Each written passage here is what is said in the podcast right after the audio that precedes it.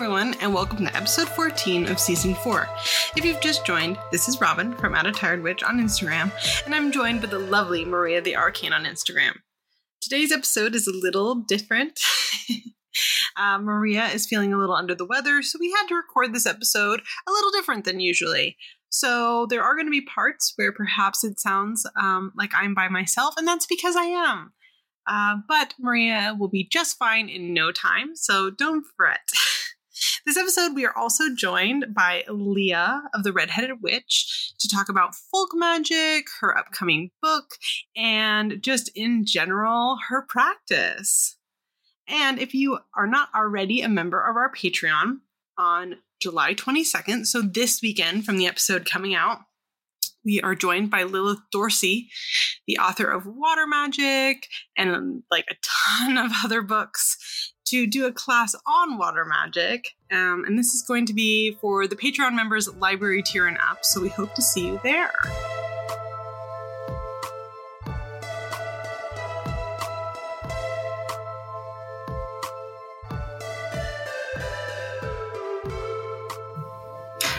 So, if you just joined us for this episode or haven't listened to the other episodes so far this season, in lieu of choosing a tarot card and discussing it like we were doing the previous seasons, this time we're just going over like the whole different sections of tarot.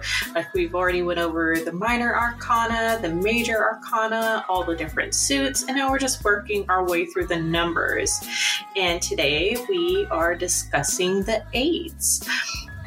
So, this is when we start seeing progress once again on our journeys, or we either bear witness or are completely naive to the cracks in our plans and paths.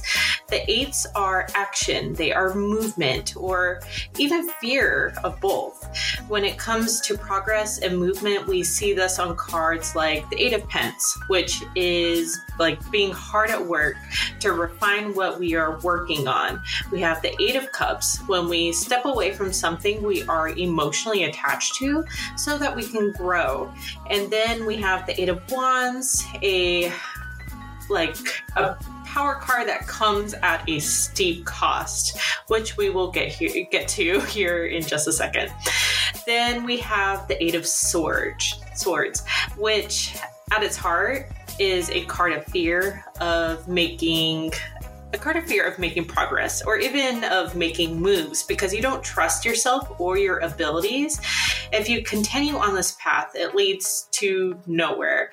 But at this stage, or even at the nine, there is still time to make some changes.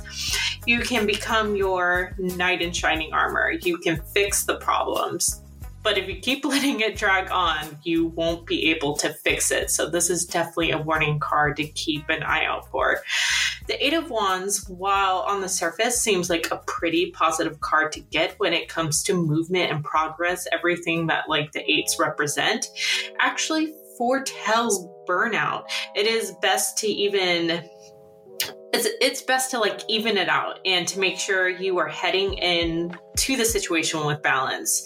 If that is not possible though, sometimes we do have to like exercise all of our energy in order to make something or to help something progress. But um but at the very least, prioritize some rest afterwards and to be able to recoup because you will feel burnt out after this is completed.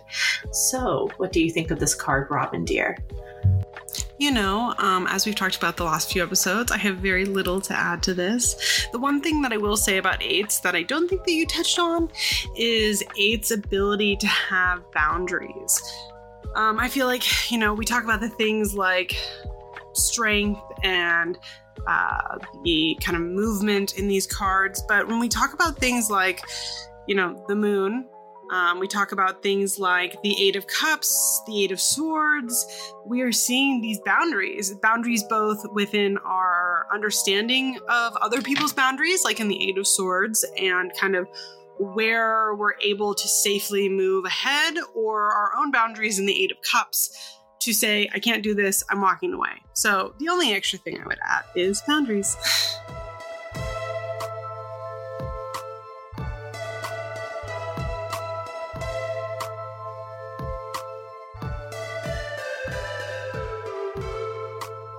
if you've just joined us this week, every week we talk about upcoming lunar phases and how you can utilize those in your personal practice.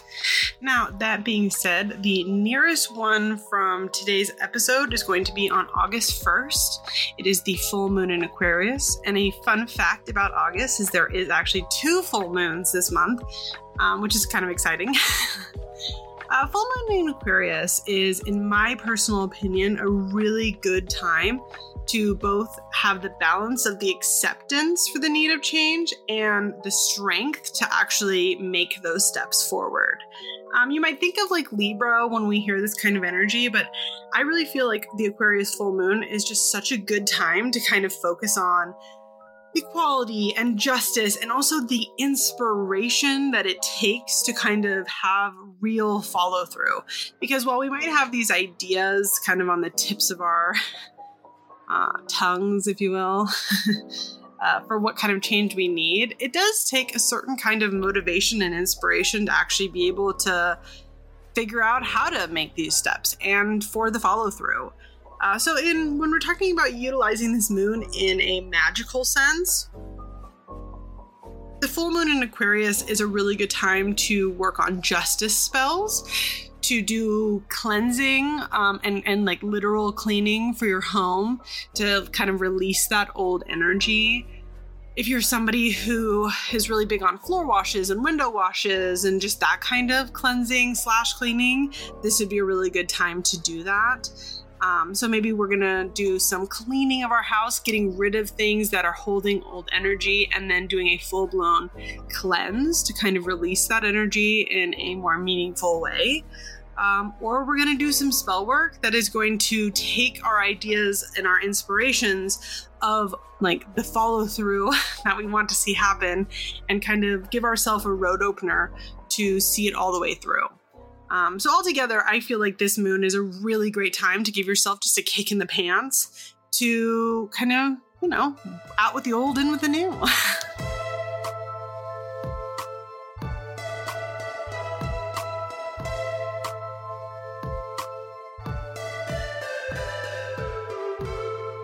as we talked about earlier in this episode, we have a lovely guest here today. We are joined by Leah of Redheaded Witch. You want to tell our listeners a little bit about yourself? Yeah. Um, hello there. My name is Leah, and I was just telling Robin and Maria that this is my first podcast ever. So just want to say that I am so excited to be here and so honored. Um, I'm not very, yeah, I'm not very good at plugging myself. So um, I'm going to try and give you the rundown. Um, so my name is Leah, and I currently live in the Pacific Northwest, um, but I grew up in the Appalachians. And I create content for a few platforms um, YouTube, Instagram, and TikTok. And yeah, I talk a lot about my personal craft, um, which I describe as folkloric traditional practice. And um, I own a coffee company. It's uh, in its first year of Folkcraft Goods, and it is my my passion, my love, my my baby. Uh, so yeah, I think. Oh, yep. And of course, last but not least, I just announced my first book, um, The Beginner Witch's Handbook. So yeah, that's a, like a new thing that I'm like, don't forget. This is you know what you're talking about. Um, so, yes, it's available for pre order now and it'll be on shelves September 26th. So, so exciting. Yeah, Congratulations on that. That's a Thank big you so much. Thank you so much. Yeah. Lots of nerves, lots of excitement, but um, you know, that goes into the territory, I guess, of, of putting your work out there. So Absolutely, yeah. Do you want to tell us a little bit about your book? Like what people can expect when they pick it up? Yeah. Yeah. So, um, in my book, I really wanted to write something with, um, you know, an individual who's curious about a magical path in mind. And so I explore the idea of what traditional witchcraft is and what folk magic is. Um, and I, for me personally, it became really natural for me to integrate my ancestral practice. So I do talk about ancestral veneration and work. Um, and so you know, an individual who might be curious of what that looks like or how to even go about it. Um, I provide some guidance in that way and my personal approach, as well as some thought provoking prompts, which uh, was something that I really wanted to do to kind of inspire the reader to think for themselves and to kind of figure out what resonates with them, what mm-hmm. divinity was, what the relationship with themselves and their craft is. Um, and then I also share about 30 rituals and spells um, that are beginner friendly. So that's yeah. so good. Yeah, that yeah. That sounds really good. I, I think there's a lot of um, really good beginner books out there, but I don't feel like mm-hmm. there's enough beginner books that talk about things from our personal perspective as opposed to just yeah. like here's the information. Yeah, I really like the like fixated books like on one particular like introductory, mm-hmm. you know, thing mm-hmm. rather than being like try to wrap up let's say Wicca and folklore yeah. and like yeah. all of that in the same book. and when I started the conversation of my first book, I really didn't know what I wanted to do. I mean, the conversations that I had with my publisher, they were um, really wanted me to showcase like my spells and rituals, which I think is is pretty common. Yeah. Um, I did do my own photography of the book too. That was really important How to me. Amazing! Yeah, That's to so have exciting. that. Yeah, to have that creative freedom because I um, you know, I am a photographer. I used to be in the wedding industry for back when I lived in Asheville with it being such a wedding destination spot. Mm-hmm. Um, but photography is just, you know, Maria, I think you can relate to this. It's just such a beautiful form of art. And so that was really important to me. Um, and yeah, I just, I really was trying to think of, you know, what would I want to read at the beginning of my practice. And, and as I kind of started to develop my craft, and that's how I created the table of contents and just kind of like was a very organic process. I really did not know what was going to unfold. I wrote so much and my publisher was like, you got it. Dial it back. Dial it back. This so, is so great, and I love your enthusiasm. But if you could yeah. just take that down a couple pegs, right? Yeah, yeah. You're like, this is great, but um, you know, because they didn't give me a workout to begin with. Oh, really? Oh, they didn't yes. give you any kind of goal. They were like, wow. no, they were like, so this is kind of like what we've done in the past, but um, you know, whatever you think would be enough. And I was like, I could. That's the thing. Don't give me that Don't freedom. give me that. yeah. so, but yeah, it was it was uh, an amazing journey. Especially when you're so. super passionate about the topic. yes. Yeah. I had to dial really, back. I would really like to see the unabridged book because Me I do. Oh, yeah, I do feel like sometimes publishers take too much out, so yeah. it's like I would yeah. rather just keep reading. Like honestly, yeah. nothing is better than like a witchy book that is like like four inches, you know, thing. Yeah, yeah. And yeah. that would have been mine. That would have been mine if they weren't like, how many words are you at I gotta stop. when uh, I'm, I'm working on my second book, and I had the same conversation with mm-hmm. uh, an editor because they were like, "Hey, Robin, this is one chapter, mm-hmm. and you wrote ten thousand words." And I was like, "What if we just let me do what I want, and we worry about it later?" Have you ever thought about that? that was my approach. I was like, "I'm gonna write until they're gonna tell me to stop." And yeah, I had my support system, you know, throughout the process to have to provide feedback, and I was like, "Is this too much?" they're, like, they're probably gonna ask you to cut it. That's so funny. Yeah. I know, I know. This is this is some behind the scenes for our listeners on how the yes. uh, the publishing world works. yes.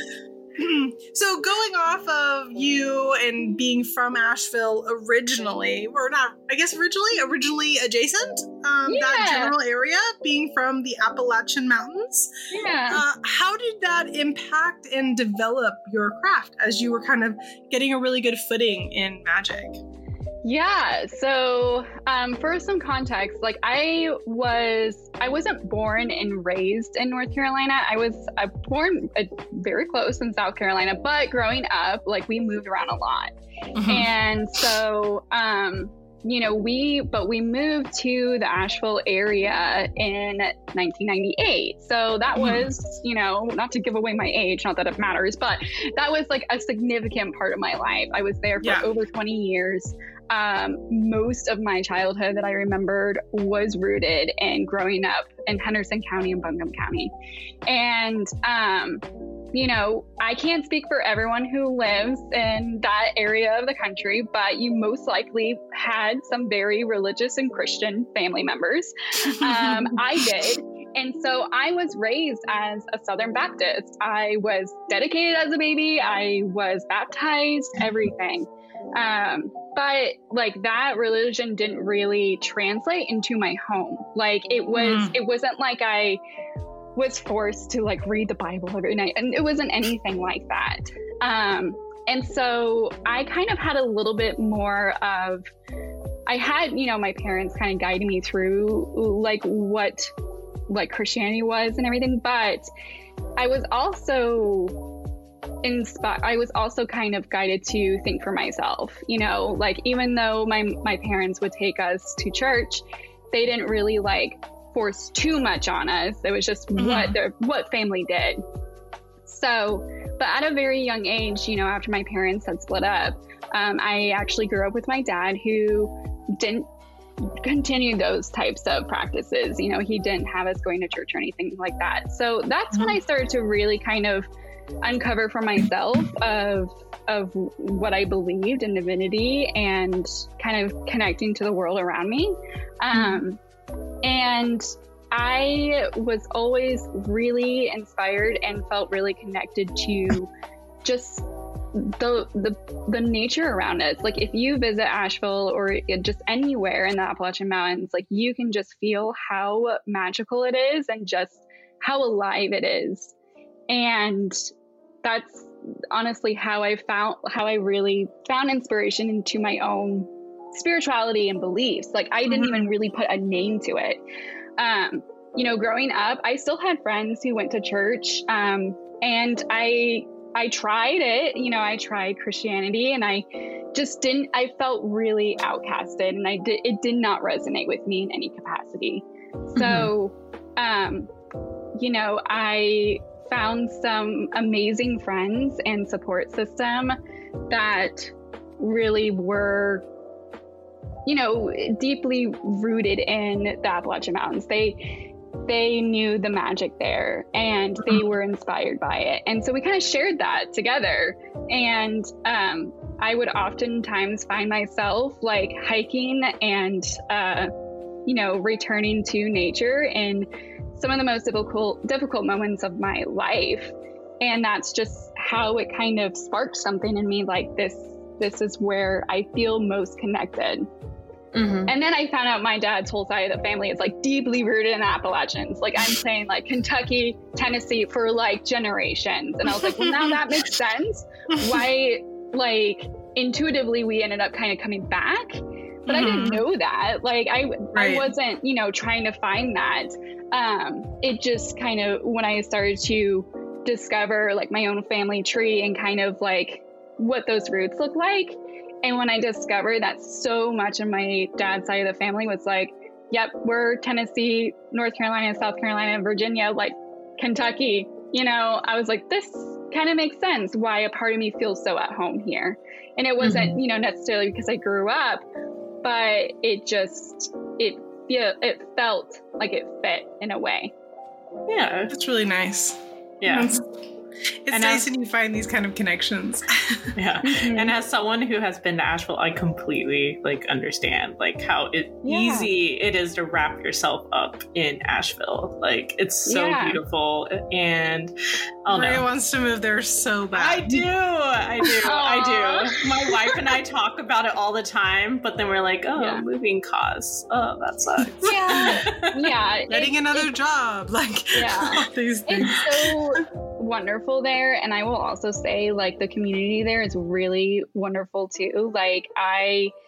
I cannot tell you like how much like the the friendships that I had there like they just were amazing and mm-hmm. I think I think that was like one of the hardest things for me when I moved away was like oh my goodness like I am not only moving away from what I know and what I'm so familiar with, mm-hmm. but mm-hmm. I'm also moving away from people who have been been there for me and who have inspired me and supported me.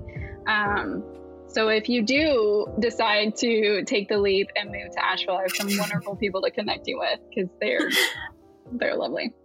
Sounds good. so speaking of which, can you tell? Oh, this is a different thing. I think we moved around the questions.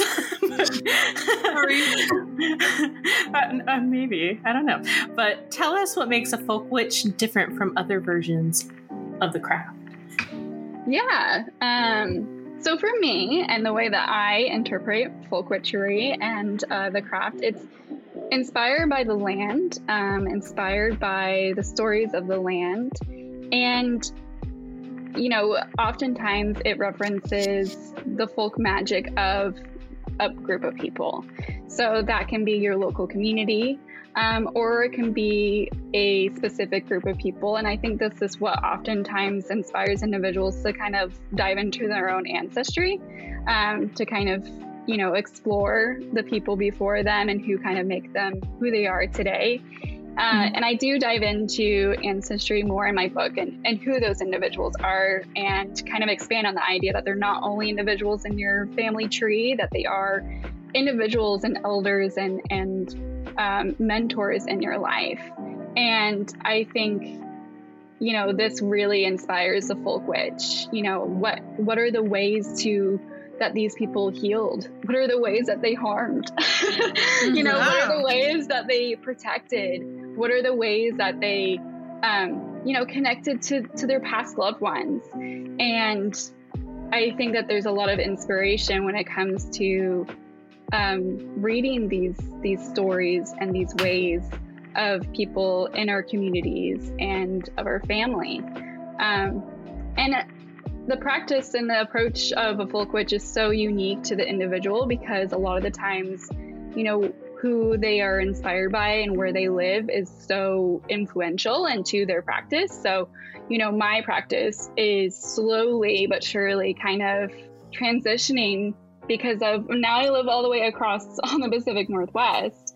Yeah. And so now I'm connecting with such a different environment and, you know, plants around me. And that's usually what, you know, that has always been kind of my first approach to connecting with anywhere that I am and and how I incorporate it into my craft. And so mm-hmm. um I felt really kind of honestly, I felt kind of like displaced. I I really did not know, you know, how to even kind of go about it when I first arrived because I was so, you know, I just had so much influence of the Appalachians with me. And so mm-hmm. to begin, I really tried to find okay, what are some familiar plants around that, you know, can guide me, um, and that I'm familiar with. Um, and then going to you know local libraries and, and, buying books that were like okay here's some local plants to your area and so you know all of this is going to influence a folk witch the stories here are different um, mm-hmm. I did discover though that the Sasquatch is both in Appalachians and the Pacific Northwest. So do with that what you will. Don't know why. Listen, as somebody who is born and raised, okay, Pacific Northwest, we have the real Sasquatch. I don't know what you guys have. I mean, you guys got some sort of Yeti thing, but we got the real Sasquatch. but I mean, I just I think it's so fascinating, and I will say too, like um, when I moved here, I I recognized like the the lore of indigenous folks were so preserved and so mm-hmm. alive mm-hmm. here. Yeah. And I think that is so incredible and important. Whereas where I came from, the Appalachian Mountains, you know, there's they're kind of more buried. Um, mm-hmm. And I think that is, you know, one very significant difference that I found. But, That's interesting. Yeah, I I would think that it would be preserved, but also I've lived in a bubble of ignorance where yeah. where I live, these things have always been preserved, and they they're mm-hmm. like where I live, there are um, two tribes, and they're like mm-hmm. huge parts of our community and they have their own community as well and it's very well known so yeah and like where i grew up in asheville like we have the cherokee tribe and so we learn about them in school mm-hmm. um but I, here i just feel it's so like their voices are so more amplified and maybe that's you know because i'm paying more attention like that is something that i learned you know growing up is is paying more attention to mm-hmm. those voices that do, you know, and that work here and the wisdom that they do share because they are the wisdom and the healing that they passed on to the individuals individuals and Appalachians. Like they are very much like proficient and there. Um, mm-hmm. And in that way, I think that they are being preserved. But the stories here that I've heard are just so, like I said, I feel like I'm paying more attention. Mm-hmm. Mm-hmm. Yeah. Um, so yeah, I kind of went on a little bit of a yeah, but oh, your, yeah, your little important. tangent actually kind of covered our next question, which was asking about your move to the Pacific Northwest and how you've incorporated this move into your craft and what that mm-hmm. has translated yeah. to. So yeah, you, you, kind of covered both questions without even realizing. Yeah. yeah, I just yeah, and I you know I will also say like the approach to like a folk witch's practice, you know, it, it might, their tools are going to probably look a bit different. Like mm-hmm. they're, you know, they may look to more of mundane items and tools um, that, you know, people use every single day, like a pair of scissors or, mm-hmm. you know, something of that nature. Um, and that's because I feel like for me personally, I look to what's around me and what's available and there's an an inspiration to be creative. mm-hmm.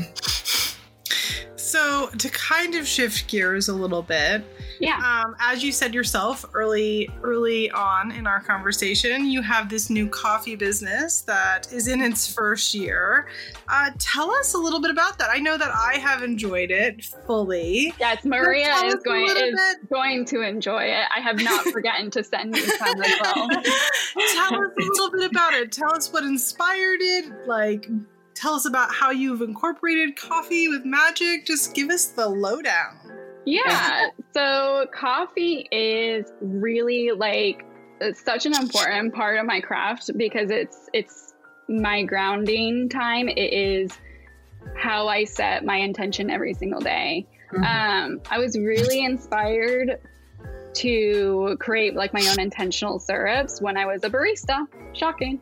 Um, and it was just like one of the ways that I can incorporate magic into my everyday. And so, um, coffee for me is is it's a grounding exercise, you know, a grounding practice, but it's also something that I feel is um, really does connect people with one another. Like as a barista, you know, I encountered so many people in my local community. I encountered so many people that were just passing by. Um, mm-hmm. And all of us were tethered by coffee, our appreciation for coffee, the enjoyment of coffee. It's the and, millennial to barista pipeline. Yeah, right. and I, I just like, I really appreciate that about like the being in the coffee industry and just how the conversations that I had with people, how some of them were incredibly insightful and inspiring to me. Um, not only with my customers and people who were passing through, but also the people that I worked with. And I mean, like those those people, like in in my past life, or you know, like my um, you know years ago when I was a barista, like they. I don't think they understand how much influence they had on me and just like how much inspiration that they instilled in me. But um, I really see coffee like that. Like, and that was one of the ways that I wanted to essentially connect with my digital community, my my community here, um, as well as my local community. You know, I, I really wanted to provide something that we could all share together. And coffee was, is a shared love. And I knew the impact that it had on my life and how I used it in my craft and every single day. And so um, I wanted to be able to do that for for others too. Yeah. Well, I love coffee and I love magic, so that sounds like amazing. Yeah. but like not to get like too up Leah's ass, but her packaging is unreal. like I actually Aw. the box that you sent me, I kept it because I'm like I'm gonna use it for something. That, yeah, that's, that's some of our that's some of our old branding. And I remember like when I first started and and um, you know, my husband designed that box. Like he was like, if we're gonna do it, like we're gonna go all out. And so, So British. Oh, Oh, my yeah. god! Listen, if I've learned anything from being married to a Brit for the last decade, this is the Yeah. one thing that they all repeat. Yeah, If a job's worth doing, it's worth doing it right. yeah, Shut up. yeah. And he just, yeah, and you know, he even to this day, like, cause uh, I had officially asked him to like be part of this with me, you know, Mhm. and because I just I there were we balance each other out so well. There's like Mhm. areas that he's really good at, and areas that I just flop. Um, but he, you know, even to this day, he's like, "What could we do? Like one more?" And I'm just like, "Can we relax? like one step at a time." Um, you know, because we we are in some like really exciting like planning stages for Folkcraft and kind of like seeing how we can take that to the next level and and really start to integrate that locally. Um, so I'm really excited. But Yeah, yeah, That's you really got exciting. you got an original. Uh, I kept the box. I'm gonna use it for something. I don't know what. I don't know what I'm gonna use it for. I'm like I'm, but I again going back to the millennial pipeline. I am a box hoarder. I'm like, well, I might need to use this box for something, and Yeah. that one's so pretty that I literally cannot bring myself to throw it away. So Yeah, It's- yeah. my So- husband's like, "What are we doing with this box? When when are we gonna get rid of it?" I'm like, "We're not." So Never. Yeah, it's here forever. accept it, embrace it, move on. it's part So of the are you- household items now. Are you guys considering opening up a coffee place sometime or another? A shop? Yeah, like a little Yeah. witchy like coffee Yeah. shop. So the idea is that that was really my vision for Folkcraft at the very beginning because I I used to work at a coffee shop it- back in the day, like when I moved to Oregon The for like a was 2001. it was like a split. It was like tw- like you know ten years ago or so. Um, and the the shop that I worked for, I really liked uh, the fact that they had a space where like individuals could come and rent the space to like do like Mhm. either a meeting or a workshop, whatever it was. Um, and I was like, oh, that's kind of cool. I've not not worked at a coffee shop that has that space. And then uh, the shop that I worked for back in Asheville, like they had an upstairs that you could also rent out.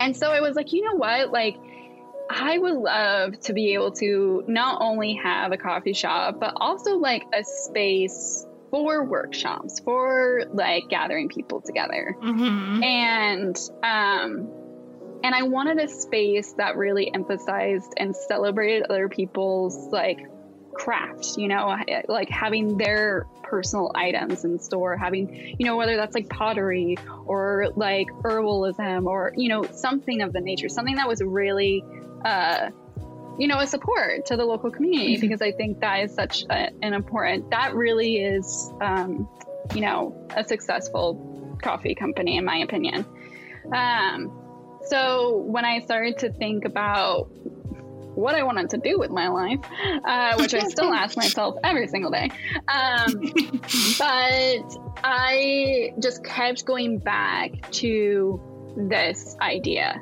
this coffee shop and i mean when i was like 16 i was like oh i want to own a coffee shop didn't really like have much thought to it but the more that i was in the industry and the more that i identified a personal value of mine, um, it just made more and more sense. Mm-hmm. And so it, it has always been with the idea that one day this will be a physical space.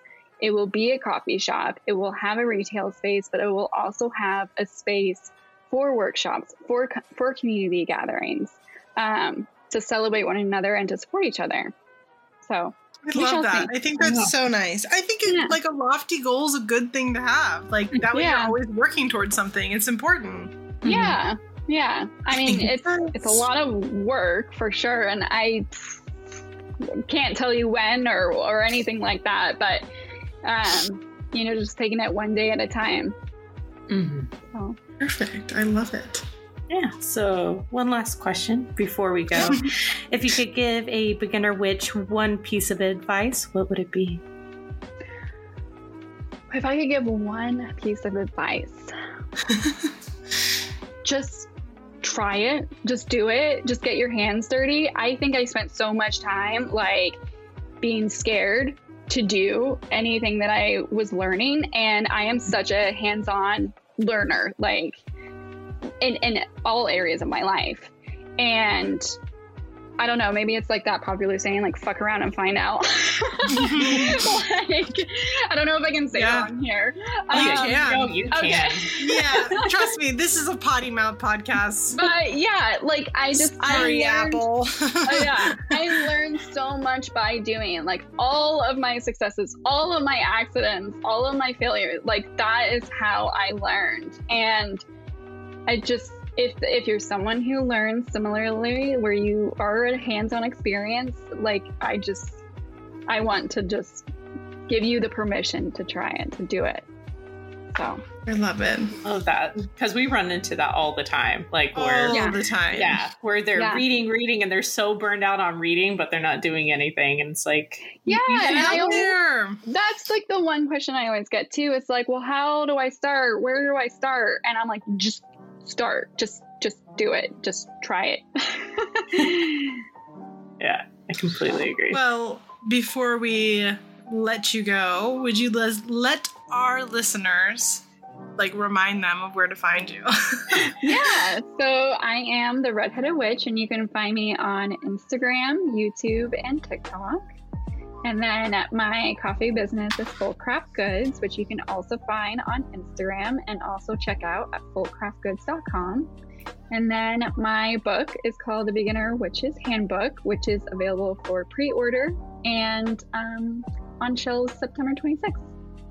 and all of this will, of course, be linked in our caption. If you're like, how the heck do I spell that? Look in the caption. Thank you very much for joining us today. Thank you yeah, so much. thank you so much for having me.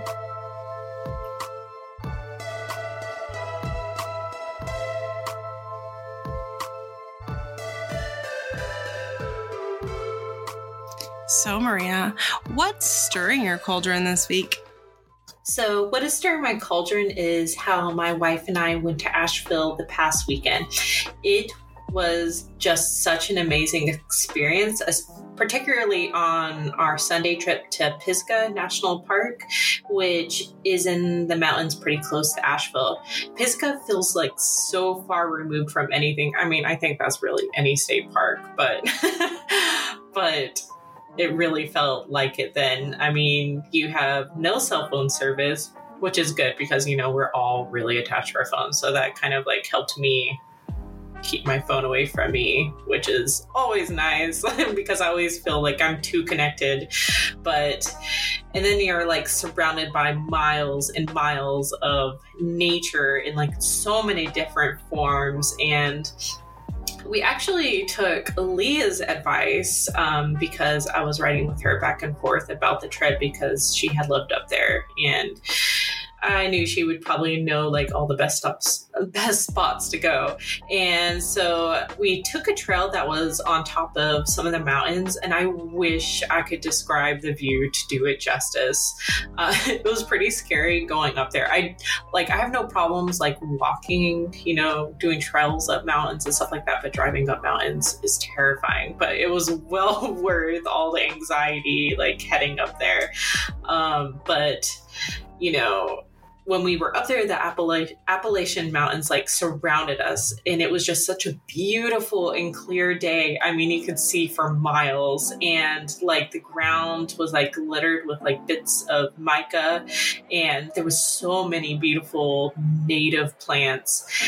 Then, like, then before and after like leaving the trail, you have to go through some black balsams and it just oh my god it smelled so good because like sap was coming like out of them and needles were everywhere and it was so like dark and quiet. Like when you entered enter them, it kind of reminded me of the Black Forest in Germany.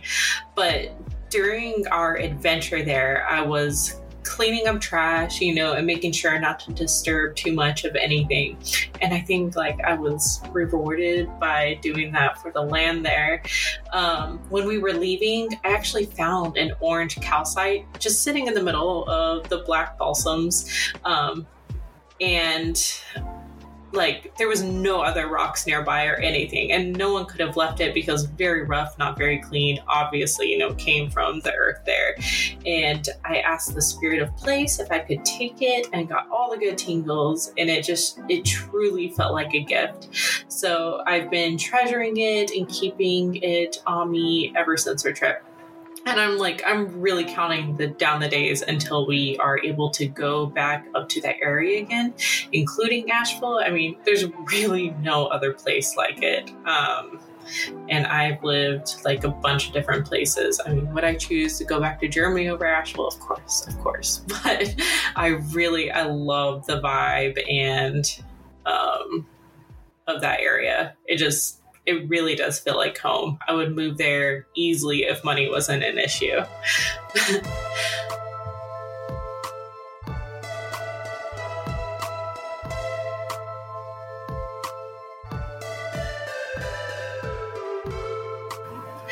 so, Robin, what is not stirring your cauldron right now? Oh, thank you so much for asking. um, this week, what's not stirring my cauldron is the smoke. The smoke's back. Uh, we are at the end of July, and normally, normally we're already smoked out. You know, when my kid was born a couple of years ago, uh, the actual weekend that they were born was the only weekend of the entire summer that did not look like an apocalyptic film. so i mean i'm you know i need to count my blessings um, that we've made it this long without there being smoke. But because the smoke is back i'm immediately reminded of how much i hate fire season and I'm miserable. Uh, it's also like a billion degrees. I know everyone across the country is going through this. We're we're in this crazy heat wave, but when you mix 105 degree weather with smoke, it's like extra disgusting. I know that our friends on the East Coast are going through their first summer that I know of where there's this apocalyptic smoke. I'm sure that's not true. I it's just all in the papers. So my point of reference for that is um, a little out of touch. Um, so I'm sure that they are very much so over the smoke as well, especially with like humidity and everything else that happens on the East Coast. But yeah, I'm over smoke. I'm over fire season. Uh, I'd like to close that chapter permanently. so yeah.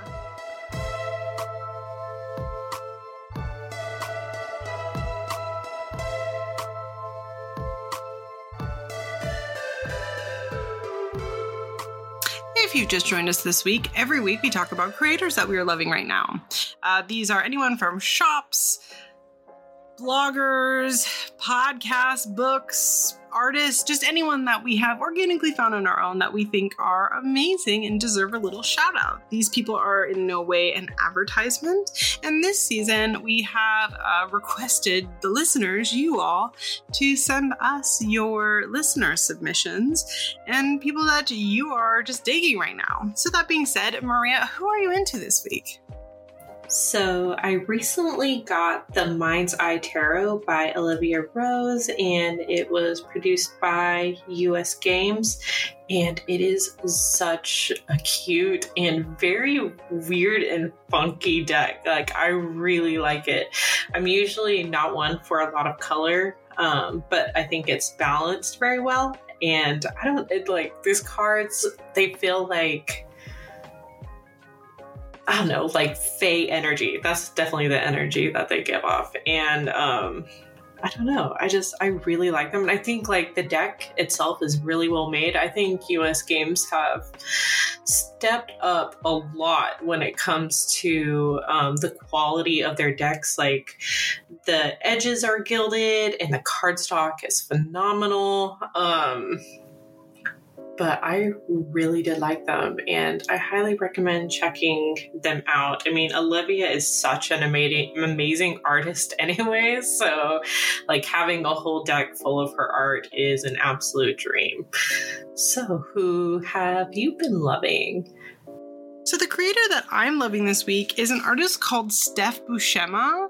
Um, they are, she is um, a painter, and these very specifically what like I got drawn to are these planchettes that she's painted like um vintage or I guess antique memento mori style skulls with wings and crossbones on them. They're just like absolutely stunning. I really want one.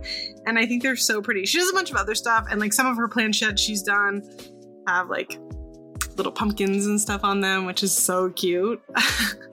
but uh, I think it's really cool. And what I was looking at when I was looking like at her stuff is she does a bunch of stuff. Like she does a bunch of things. Um, it looks like maybe she does a tarot deck, which is pretty cool. The Silver Acorn Tarot, which I think Maria actually uh, recommended on this podcast before. So just, I, I think it's really cool. I think that all of this is very neat, and I'm really glad I found them. Now, that being said, our listener submission, I am very afraid of butchering this name. Um, so I'm going to do my best, but please remember that the caption will have this spelled out for how to find them. Um, and if I have pronounced this totally wrong, I truly apologize. The artist name is Emmanuel Jobidon, I believe is how you pronounce it. I could be very wrong. and they do this really cool thing where they basically kind of at least looks like they do transfers onto skulls, like animal bones, jaws, skulls, etc., and um, then ornate them with like gilded gold and stuff like that. Um, they describe themselves as weaving life and death in art, and I think it's really beautiful. And for anybody who does work with bones or death as like a concept, I really. I really think this is very neat. So I'm I'm loving this listener submission. Thank you so much for sending it to us. Maria and I both were like jaw on the floor. so cool.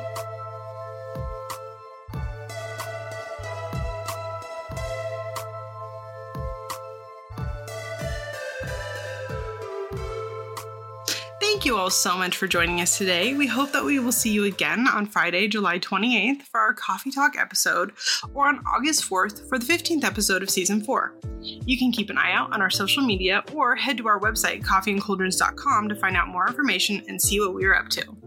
Don't forget to join us on Patreon July 22nd for our class with Lilith Dorsey, author of Water Magic, for a class that is on Water Magic. This will be at 11 a.m. Pacific Standard Time. Additionally, our Patreon Magical Beginnings offers a special 25 minute part two episode, a huge library of articles about witchcraft. Um, we have a ton of spells on there. Uh, last I checked, we're almost actually at 400 articles, which is crazy. A Discord community full of fun events and discussions, and we even have a tier that offers one on one conversations and mentorship with me, Maria. If you are loving our wonderful, sexy, sensual voices, take a moment to review us on whatever streaming service that you are tuning in from, such as Apple Podcasts or Spotify. We love reading your reviews, and rating us with five stars helps us to be seen by others. Thank you to everybody who already has and everyone who will join in the future. We really appreciate you. Additionally, a special shout out to all of our Patreon members who have joined um, those new and those old. We appreciate you so very much. And uh, we actually just recently increased our Witches First Coven tier so that way there's more slots for people who really want to be a part of the Discord community. So we hope to see you there. So again, this is Coffee and Cauldrons with Robin from Out of Tired Witch on Instagram, and I'm joined by Maria of Maria the Arcane on Instagram. This will be weird to do by myself. but one, two, three, bye, witches!